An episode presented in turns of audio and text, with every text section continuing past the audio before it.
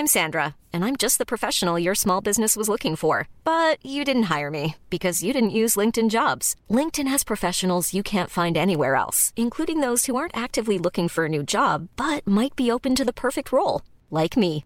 In a given month, over seventy percent of LinkedIn users don't visit other leading job sites. So if you're not looking on LinkedIn, you'll miss out on great candidates, like Sandra. Start hiring professionals like a professional. Post your free job on linkedin dot com slash people today. Spring is my favorite time to start a new workout routine. With the weather warming up, it feels easier to get into the rhythm of things. Whether you have twenty minutes or an hour for a Pilates class or outdoor guided walk, Peloton has everything you need to help you get going. Get a head start on summer with Peloton at one peloton dot com. Hey, it's Paige DeSorbo from Giggly Squad. High quality fashion without the price tag. Say hello to Quince. I'm snagging high-end essentials like cozy cashmere sweaters, sleek leather jackets, fine jewelry, and so much more. With Quince being fifty to eighty percent less than similar brands. And they partner with factories that prioritize safe, ethical, and responsible manufacturing. I love that. Luxury quality within reach. Go to quince dot com slash style to get free shipping and three hundred sixty-five day returns on your next order. quince dot com slash style. سلام، دارید سومین قسمت از چای زنبیل رو گوش میکنید. توی این پادکست ما درباره ازدواج و رابطه صحبت میکنیم.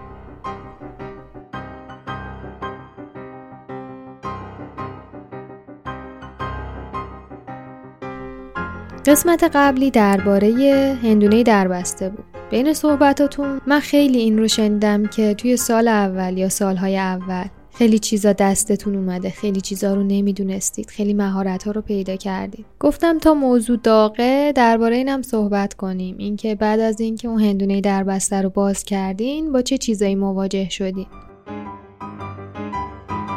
توی این قسمت هم مثل قسمت‌های قبل خیلی حاضر نشدن که صدای واقعی خودشون پخش بشه. بعضی از صداها رو یه ذره دستکاری کردیم و توی بعضی‌هاش هم کسی به جاشون صحبت میکنه و خب اگه یه ذره کیفیت صداها پایینه به خاطر اونه. راستی برای یادآوری میگم شنیدن این پادکست به هیچ وجه برای بچه‌ها مناسب نیست.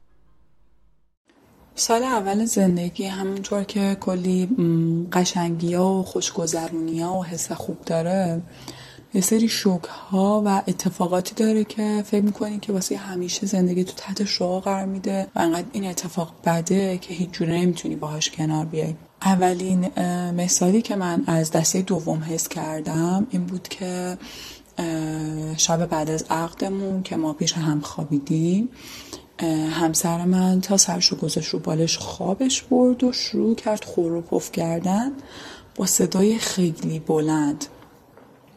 منم چون که خب نه برادر داشتم قبلا، نه پدرم اهل خور و پف بود، خیلی برام پدیده عجیبی بود و تا صبح که نخوابیدم این تصور رو داشتم که زندگی من برای همیشه تحت شعاع قرار گرفت و من دیگه هیچ وقت خواب راحتی نخواهم داشت و خیلی واسم پدیده وحشتناکی بود. این گذشت. خب حالا مثلا یه شبایی من اینو تجربه می‌کردم، یه شبایی نبود. بعد مثلا خب هی سعی می‌کنیم براش راه حل پیدا کنیم و خیلی به مرور بهتر شد. یعنی ما دستمون اومد که با چه اتفاقایی میتونیم مدیریتش بکنیم، از اینکه من مثلا چه می‌دونم همسرم چند دقیقه صبر بکنه، من اول خوابم ببره بعدیشون بخوابه.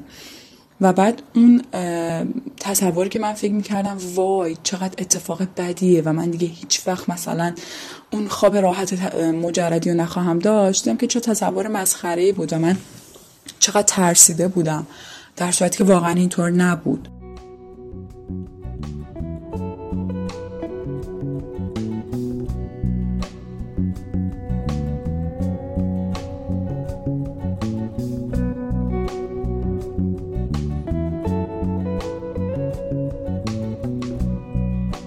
ما قبل از ازدواجمون حدود یک سال با همدیگه دوست بودیم و حالا یک سال هم با همدیگه نامزد کردیم.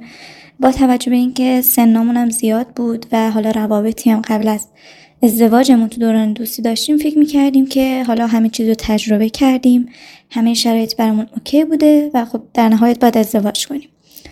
اما دنیای بعد از ازدواج یک دنیای کاملا متفاوت با قبل از اونه. انگاری که هر چیزی که قبل از اون تجربه کردیم مؤثر ارتباطمون بوده.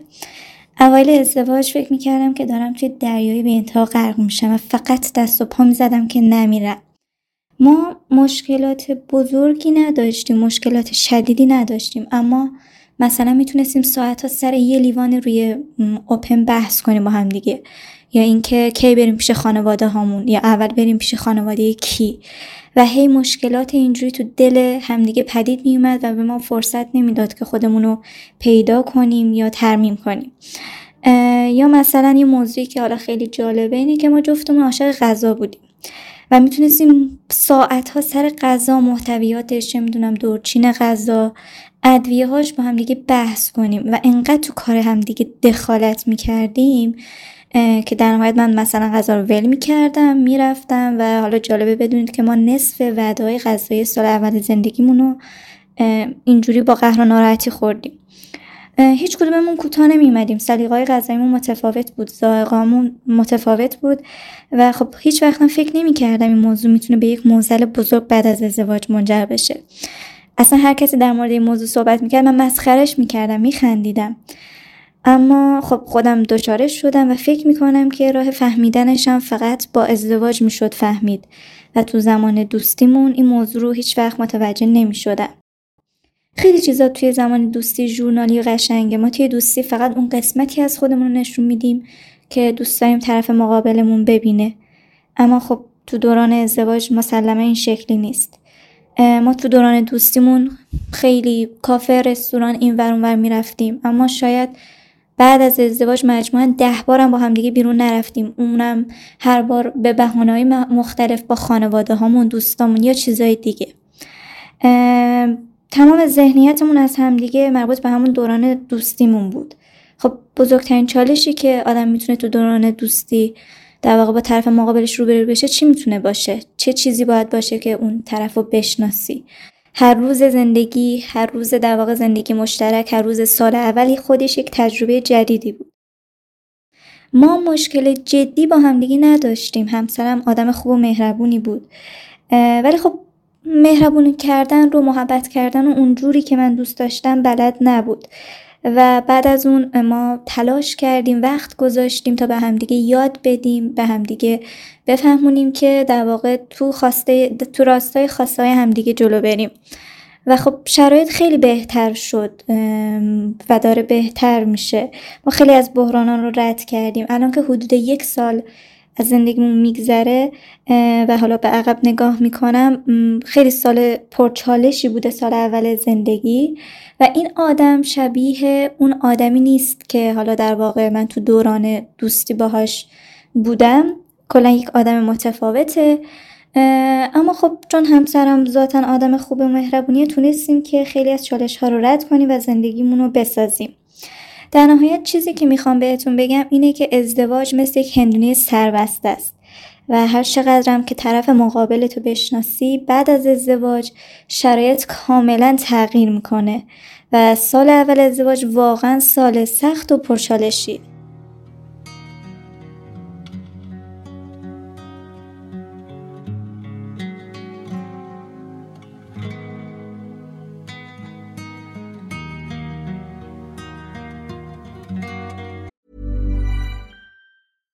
Hiring for your small business? If you're not looking for professionals on LinkedIn, you're looking in the wrong place. That's like looking for your car keys in a fish tank. LinkedIn helps you hire professionals you can't find anywhere else, even those who aren't actively searching for a new job but might be open to the perfect role. In a given month, over seventy percent of LinkedIn users don't even visit other leading job sites. So start looking in the right place. With LinkedIn, you can hire professionals like a professional. Post your free job on linkedin dot com slash people today. Hi, I'm Daniel, founder of Pretty Litter. Cats and cat owners deserve better than any old-fashioned litter. That's why I teamed up with scientists and veterinarians to create Pretty Litter. Its innovative crystal formula has superior odor control and weighs up to eighty percent less than clay litter. Pretty Litter even monitors health by changing colors to help detect early signs of potential illness. It's the world's smartest kitty litter. Go to pretty litter dot com and use code ACAST for twenty percent off your first order and a free cat toy. Terms and conditions apply. See site for details.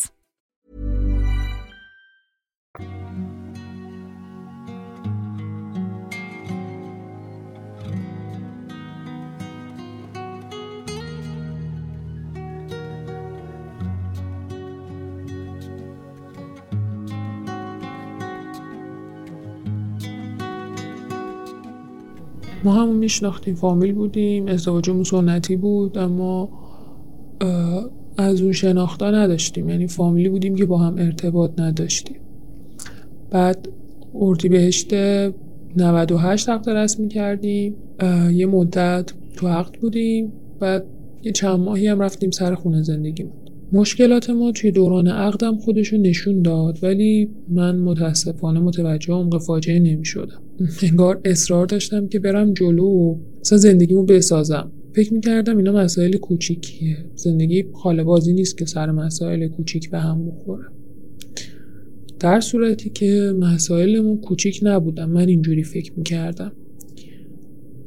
من قبل از ازدواج، حالا مثل خیلی دخترها، واقعا تصور رویایی و فانتزی نداشتم. میدونستم مثلا ما بریم زیر یه سقف حجم مسئولیت چیه، زندگیمون چه مشکلات جدیدی پیدا میکنه و اینا، ولی با این حال میگم متاسفانه ما رفتیم زیر یه سقف، علیرغم اینکه من خیلی مشکلات همون موقع هم حس کردم. وقتی رفتیم زیر یه سقف، ما یه مدتی قبلش تقریبا انگار با هم زندگی میکردیم، چون اون مدتی که به اصطلاح عقد بودیم هم عملا زندگی مشترک داشتیم. از روز اول عقدشون اومد خونه ما، موندگار شد تا روزی که بریم خونه خودمون، انقدر که اصلا وسایلش رو از خونه پدری من بردیم خونه خودمون.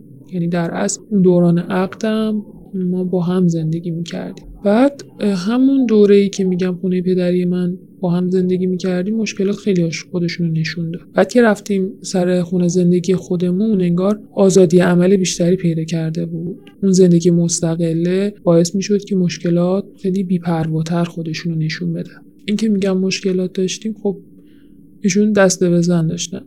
خشونتش مثل این نبود که مثلا با کمربند بیفته، مثلا دنبالم از این کارا، ولی خشم بود، بددهن بود، خیلی عربده میکشید مثلا.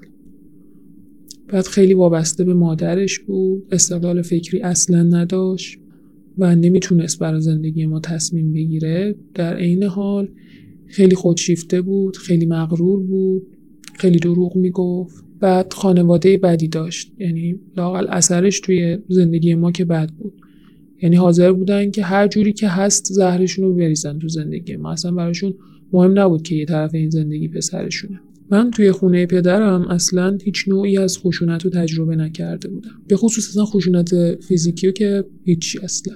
و وقتی که خانواده‌ام فهمیدن که من توی این خونه یه همچین رفتاری با من داشته، خیلی تعجب کردن که چجوری من تحمل کردم و به هیچ کس نگفتم.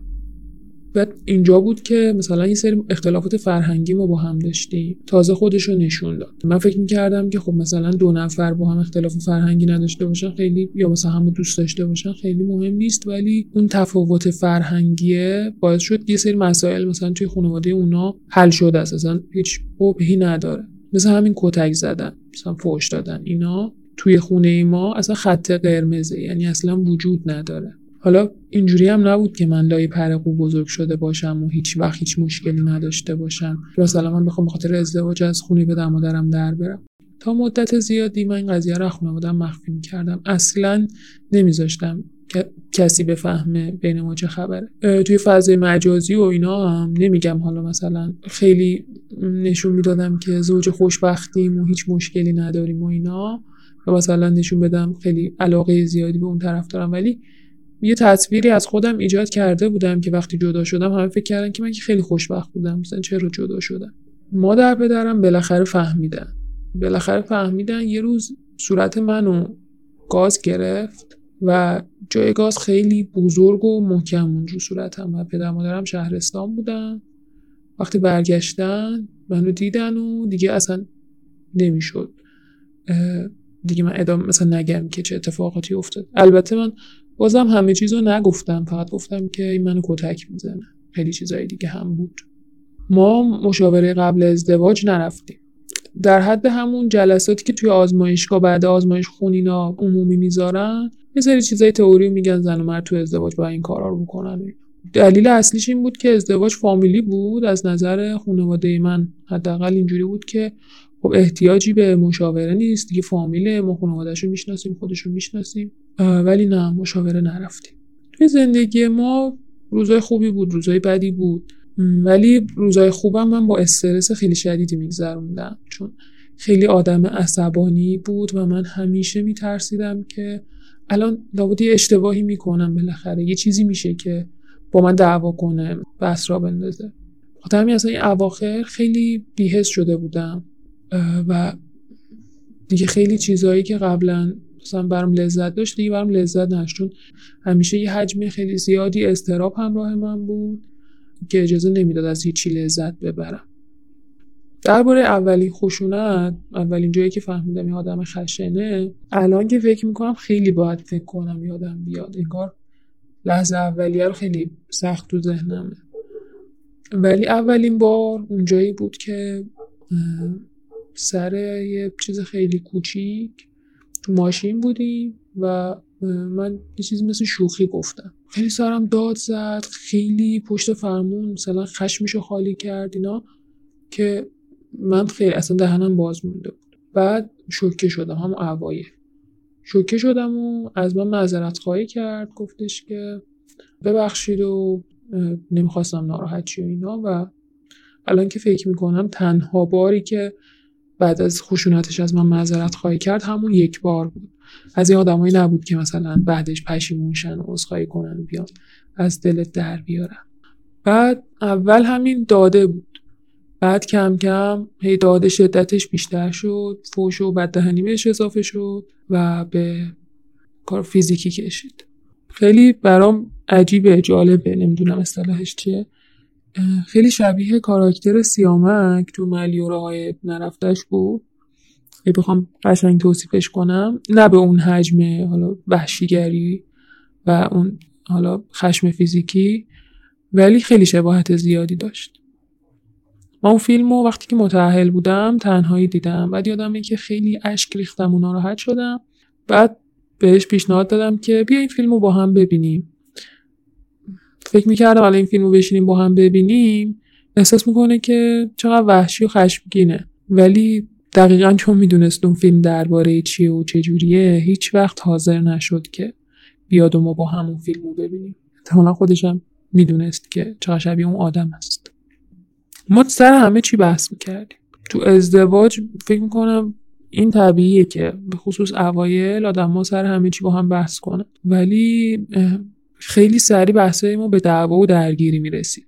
آدمه به شدت عصبانی بود، خیلی زود جوش می آورد. یه بار یادمه مثلا ما سر سطل زباله با هم دعوا کردیم و من کتک خوردم. من یه مشت خیلی محکم کوبون تو شکمم، اصلا نمیشد باهاش حرف زد. اصلا حرفای ما فقط دعوا و کتک. بعد منم دوست نداشتم هیچ کدوم از خانواده ها بفهمن اوضاع رو و همیشه اسم می‌کردم که خودم یه تنه میتونم همه مشکلات رو حل کنم. این تصور تو ذهنم بود که اصلا زندگی رو باید ساخت، براش جنگید، ولی اصلا نمیدونستم که یه سری مسائل حل شدنی نیستن مثل این مسائل. هی زمان گذاشتم زمان گذاشتم فقط آسیب دیدم. یکی از دلایلی که من اون اوایل جدا نشدم این بود که ما توی عقدمون رابطه داشتیم با هم، ولی رابطه کامل نبود. خب تو خانواده ما هم تابوه که دختر پسر توی زمان عقدشون با هم رابطه داشته باشن. یه بار که ما حالا رابطه رو داشتیم اتفاقی جورایی رابطه کامل برقرار کردیم و شاید مثلا اون موقع یه بار ذهنی به من داد که اگه الان جدا بشم خیلی بده دیگه، الان راحت نمیتونم طلاق بگیرم، آبروم میره و اینا. بعد ولی همین رابطه جنسی و یکی از عجیب ترین چیزایی که توی رابطه ما وجود داشت این بود که اون تایما با هم هیچ مشکلی انگار نداشتیم. یعنی اولش سرش مشکل داشتیم حالا به لحاظ فیزیکی، بعد که رفع شد میتونم بگم که بهترین بخشای زندگی ما بود. یعنی همین که اون اضطرابه یه ذره کم میشد، همین که ایشون خیلی متفاوت با من برخورد میکرد توی زمان رابطه‌ام، این موضوع یه جورایی حالا یه محبت نسبی بین ما ایجاد میکرد که اجازه نمی... نمیداد. من یه ذره دو دل میشدم هر سری که به جدایی فکر میکردم. فکر میکردم که خب اگه الان از این رابطه بیام بیرون بعدش بخوام ازدواج کنم، آدم بعدی اگه اینجوری نباشه من چیکار کنم؟ چون تو رابطه تغییر میکرد، خیلی ازم تعریف میکرد، خیلی بر اون خواسته هام توی رابطه اهمیت میداد، لذت میبرد، اینو خیلی ابراز میکرد که لذت برده و خب ما چون نداشتیمش توی ابعاد دیگه زندگیمون خیلی به من میچسبید. وقتی خانواده ها فهمیدن که ما رابطه داریم، خب من فکر میکردم که خیلی به بحث و دعوا و اینا بکشه، ولی نه، صرفا خانواده‌ام ناراحت شدم، منم خیلی شرمنده شدم. بعد پدرم همون موقع که تو دوران عقد فهمید، چون خشونتش اونجا فهمید، گفتش که الان بهتر جدا بشی و نری مثلا باهاش زندگی کنی و اینا، و به خانواده اون آقا گفتش که باید پسرشون رو ببرن دکتر و باید برید پیش مشاور و هر وقت اوضاع بهتر شد برید سر خونه زندگیتون. بعد ایشون هم رفت دکتر روانپزشک، براشون قرص هم نوشت، ولی یه مدت کمی قرص خورد، بعد مادرش نذاشت ادامه بده. بعد یه مدت هم باز ایشون اجازه نداد که جلسات مشاوره رو با هم بریم. من الان که از بیرون دارم به ماجرا نگاه میکنم، خیلی دلم میخواد که بقیه اشتباهات منو نکنن. نمیگم خیلی سخت بگیرن، نمیگم خیلی راحت بگیرن، هیچ کدومو نمیگم. چشاشون رو وا کنن، نشونه‌ها رو جدی بگیرن. مشکلات ریشه‌ای هیچ وقت حل نمیشه. یعنی یه آدمی که خشنه، یه آدمی که مشکلات این شکلی داره، هیچ وقت حل نمیشه. فکر نکنن که الان با کسی تو رابطه‌ن، کامل میشناسنش و بعدا میتونن تغییرش بدن. آدما به طور کلی به نظرم نه کنار خانواده‌شون، نه کنار دوستاشون، نه تو سفر، هیچ جا خود واقعیشون رو نشون نمیدن. شاید فقط وقتی میرن زیر یه سقف مثلا خیالشون راحت میشه، نمیدونم چیه، خودشونو بروز میدن. بعد اون فانتزیایی هم که درباره ازدواج دارن، به خصوص دخترا، بذارن کنار. حالا جدا از این که تصورشون از زندگی نباید خیلی صورتی و خوشگل و اینا باشه، از این حرفا هم نزنن که مرد خشن جذاب فلان. واقعا هیچ مرد خشنی به نظر من نمیتونه جذاب باشه. جذابیتی که توی مهربونی و گذشت و حوصله هست توی هیچ چیز دیگه ای نیست. دنبال آدم با مسئولیت، دنبال آدمی که باشون همدلی داشته باشه بگردن، کسی که لذت ببرن از اینکه باشون وقت میگذرونن. بعد نکته بعدی اینه که تفاوت‌های فرهنگی رو خیلی جدی بگیرن. خیلی‌ها میگن که مثلا خانواده طرف برام مهم نیست. اینا رو واقعا واقعا باید ریخت دور. چون درست مستقیما با اعضای اون خانواده زندگی نمی‌کنن، ولی دارن با حاصل اون ایدئولوژی و تربیتی که اونا داشتن زندگی میکنن. بعد حالا توی عقد اگر میخوان رابطه داشته باشن، حتما اولش به شناخت کامل برسن بعد انجام بدن، وگرنه حالا شناخت من، زندگی من، شرایط مشابه من، رابطه کامل رو توی عقد اصلا پیشنهاد نمیکنم. مشاورم جدی بگیرم. من اگه برمیگشتم عقب، مشاور رو خیلی جدی میگرفتم.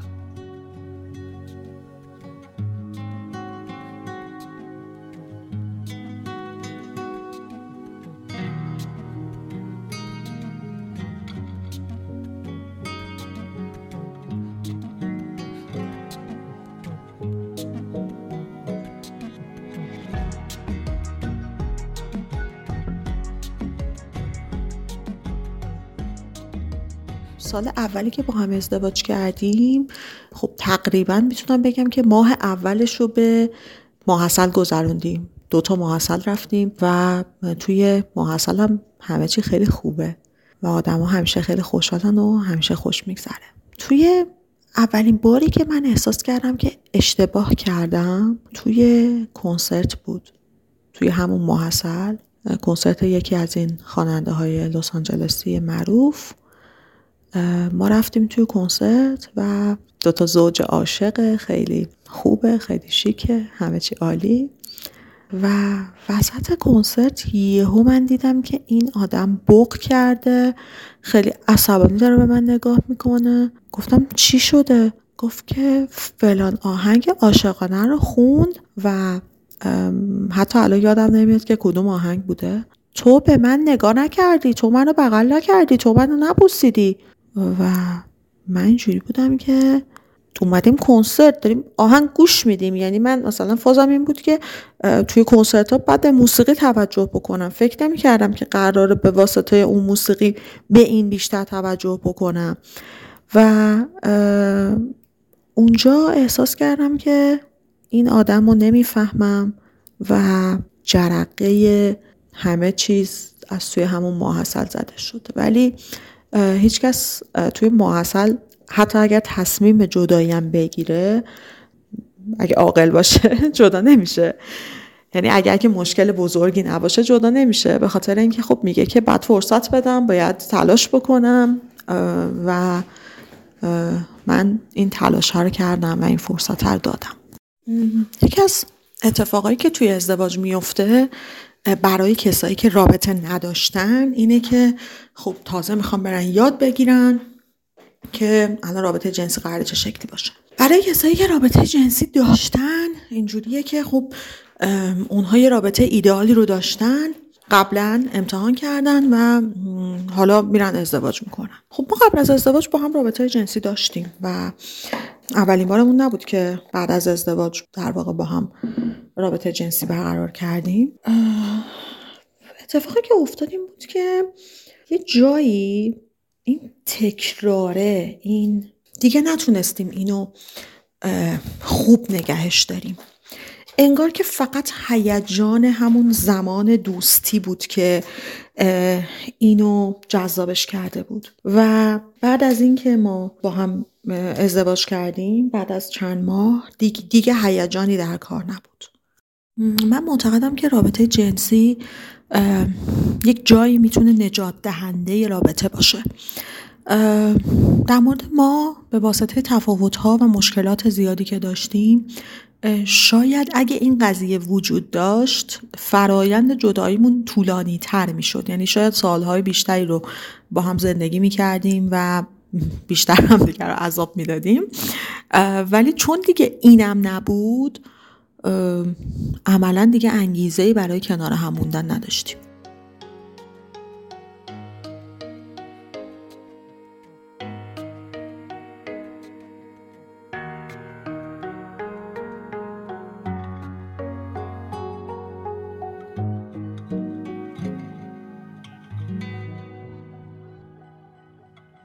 شما برام فرستادید که سال اول من فهمیدم خودم رو هم درست نمیشناسم. توی خانواده آدم رو بی بهونه دوست دارن، اینکه پیششونی براشون کافیه، چون میدونن حالا حالا وقت هست و فردا هم همدیگه رو میبینیم.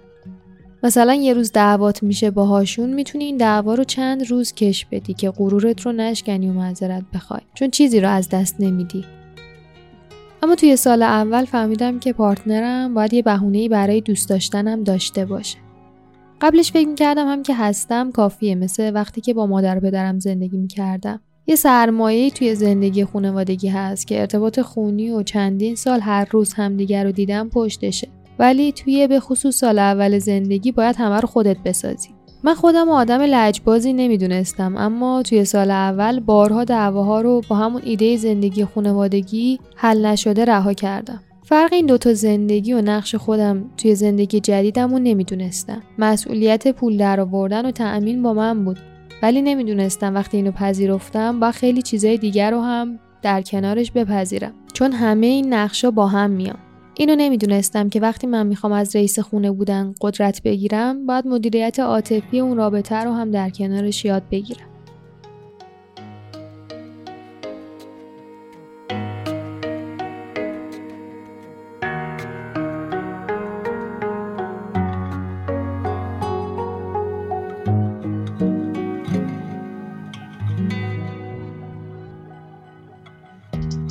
من قبل از ازدواج به یه جمله معتقد بودم که الان تقریبا اعتقادم رو با اون جمله از دست دادم. قبل از ازدواج فکر می‌کردم که هر موضوع و چالشی با صحبت کردن قابل حل و رفع و رجوعه و فکر می‌کردم که هیچ موضوع و بحثی نیست که نشه با صحبت کردن حلش کرد. و چون هم من و هم طرف مقابلم رو آدم منطقی میدونستم، پس فکر میکردم که تمام چالش های زندگیمون رو خودمون میتونیم حلش بکنیم. اما الان بعد از یک سال زندگی مشترک به این نتیجه رسیدم که این امکان پذیر نیست. چون اولا در ساعت اولیه که یک چالش رخ میده، در اوج بحران، هیچ دیالوگی اتفاق نمیفته. اون چیزی که هستش اظهار نظر و اظهار عقیده خودمونه و پافشاری روی صحبت‌های خودمونه و توی اون اوج بحران ما شنونده حرف مقابلمون نبودیم، بلکه فقط گوینده حرف خودمون بودیم. و در روزهای بعدش که تبش میافتاد و سرد میشد و میتونستیم منطقی تر به اون موضوع فکر کنیم و در مورد اون موضوع نظر بدیم، باز هم حضور خودمون به تنهایی برای حل اون چالش کافی نبود و نیست. به شخص من یه حضور یه نفر سوم متخصصی رو کاملا احساس میکنم برای رفع چالش های زندگی، به این خاطر که مثلا من حس میکردم در مورد یه موضوعی چند وقت قبل به توافق رسیدیم، در موردش صحبت کردیم، رفع و رجوع شده و نتیجه گیری داشتیم، اما بعد از چند وقت اون موضوع دوباره تکرار شد و باز هم داره تکرار میشه. پس یعنی اون موضوع اساسی حل نشده و نیاز داره که یک نفر سوم متخصصی در مورد اون موضوع راهنماییمون کنه تا بتونیم حلش بکنیم. بنابراین به نظرم این جمله که هر چالشی قراره با گفتگو حل بشه ناکافیه. در واقع میتونیم بگیم لازم هست گفتگو کردن اما کافی نیست.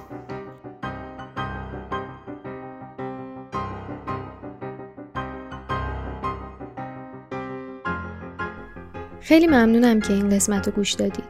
توی این قسمت خیلی سعی کرده بودم که از ترکیب مساوی ازدواج موفق و ازدواج ناموفق استفاده کرده باشم، چون حس خودم این بود که انگار کفی ازدواجای ناموفقی داره سنگین تر میشه و حفظ این تناسبه واقعا نیازمند کمک شماست. این که برای من روایت بفرستید، پادکست رو به دوستانتون معرفی کنید و بازم میگم اگر فکر میکنید که این موضوع به حریم شخصی شما ممکنه آسیب بزنه، ما چند تا آپشن داریم، فقط کافیه به من پیام بدین تا اونا رو در اختیارتون بذارم. البته که خیلی ممنونم تا همین جاشم. اگه لطف شما نبود پادکست این میزان دیده نمیشد. امروز یک ماه تمامه که در اصل این پادکست منتشر شده و این حجم از شنیده شدن و رشدش توی فاصله زمانی یک ماه خارج از تصورات خودم هم بود.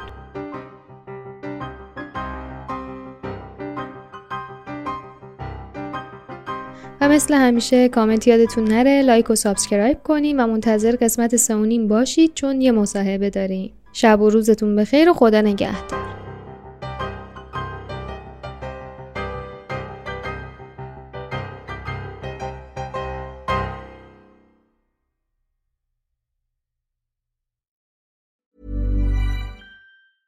Planning for your next trip? Elevate your travel style with Quince. Quince has all the jet-setting essentials you'll want for your next getaway, like European linen, premium luggage options, buttery soft Italian leather bags, and so much more. And it's all priced at fifty to eighty percent less than similar brands. Plus, Quince only works with factories that use safe and ethical manufacturing practices. Pack your bags with high-quality essentials you'll be wearing for vacations to come with Quince. Go to quince dot com slash pack for free shipping and three sixty-five day returns. How would you like to look five years younger? In a clinical study, people that had volume added with Juvederm Voluma X C in the cheeks perceived themselves as looking five years younger at six months after treatment. Look younger, feel like you. Add volume for lift and contour in the cheeks with Juvederm Voluma X C. Reverse signs of aging by adding volume to smooth laugh lines with Juvederm Volure X C. For important safety information and to find a licensed specialist, visit juvederm dot com. That's J U V E D E R M dot com. Not for people with severe allergic reactions, allergies to lidocaine, or the proteins used in Juvederm. Common side effects include injection site redness, swelling, pain, tenderness, firmness, lumps, bumps, bruising, discoloration, or itching. There's a risk of unintentional injection into a blood vessel, which can cause vision abnormalities, blindness, stroke, temporary scabs, or scarring. Talk to a licensed specialist to find out if it's right for you. Imagine the softest sheets you've ever felt. Now imagine them getting even softer over time. That's what you'll feel with Boll and Branch's organic cotton sheets. In a recent customer survey, ninety-six percent replied that Boll and Branch sheets get softer with every wash. Start getting your best night's sleep in these sheets that get softer and softer for years to come. Try their sheets with a thirty night guarantee. Plus, get fifteen percent off your first order at boll and branch dot com. Code BUTTERY. Exclusions apply. See site for details.